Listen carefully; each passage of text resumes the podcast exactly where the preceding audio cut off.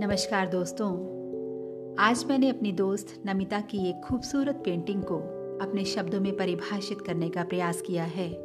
आशा करती हूँ आपको मेरा ये प्रयास पसंद आएगा। सिमट जाती है वह अनगिनत रंगों को समेट कर भी। सिमट जाती है वह अनगिनत रंगों को समेट कर भी। सहम जाती हैं उसकी आँखें, देखकर रेंगती उनकी आँखें। सहम जाती हैं उसकी आँखें। देखकर रेंगती उनकी आँखें। जिस रंग की चाह उससे हुई, उस रंग में ढल गई थी। जिस रंग की चाह उससे हुई, उस रंग में ढल गई थी। चाहा जब भी प्रश्न करना, चाहा जब भी प्रश्न करना, धैर्य और सहनशीलता ओढ़ा दी गई थी। चाहा जब भी प्रश्न करना, धैर्य और सहनशीलता ओढ़ा दी गई थी।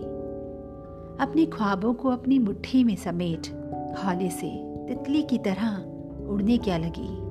अपने ख्वाबों को अपनी मुट्ठी में समेट हौले से तितली की तरह उड़ने क्या लगी? बिखरा दी गई कितनी ही कहानियाँ। बिखरा दी गई कितनी ही कहानियाँ उसके रंगों का आकलन करती। बिखरा दी गई कितनी ही कहानियाँ उसके रंगों का आकलन करती।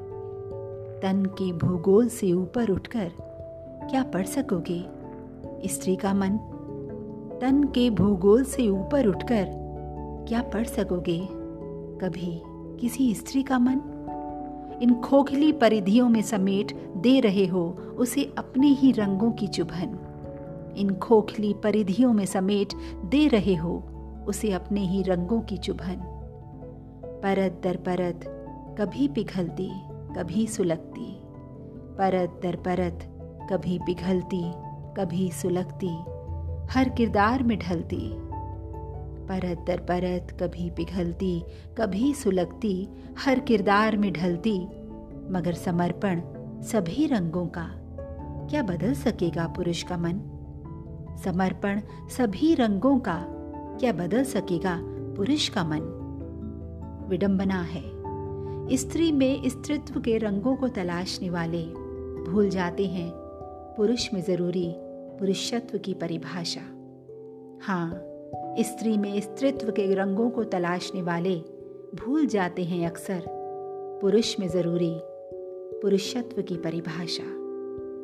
पुरुष में ज़रूरी है पुरुषत्व की परिभाषा।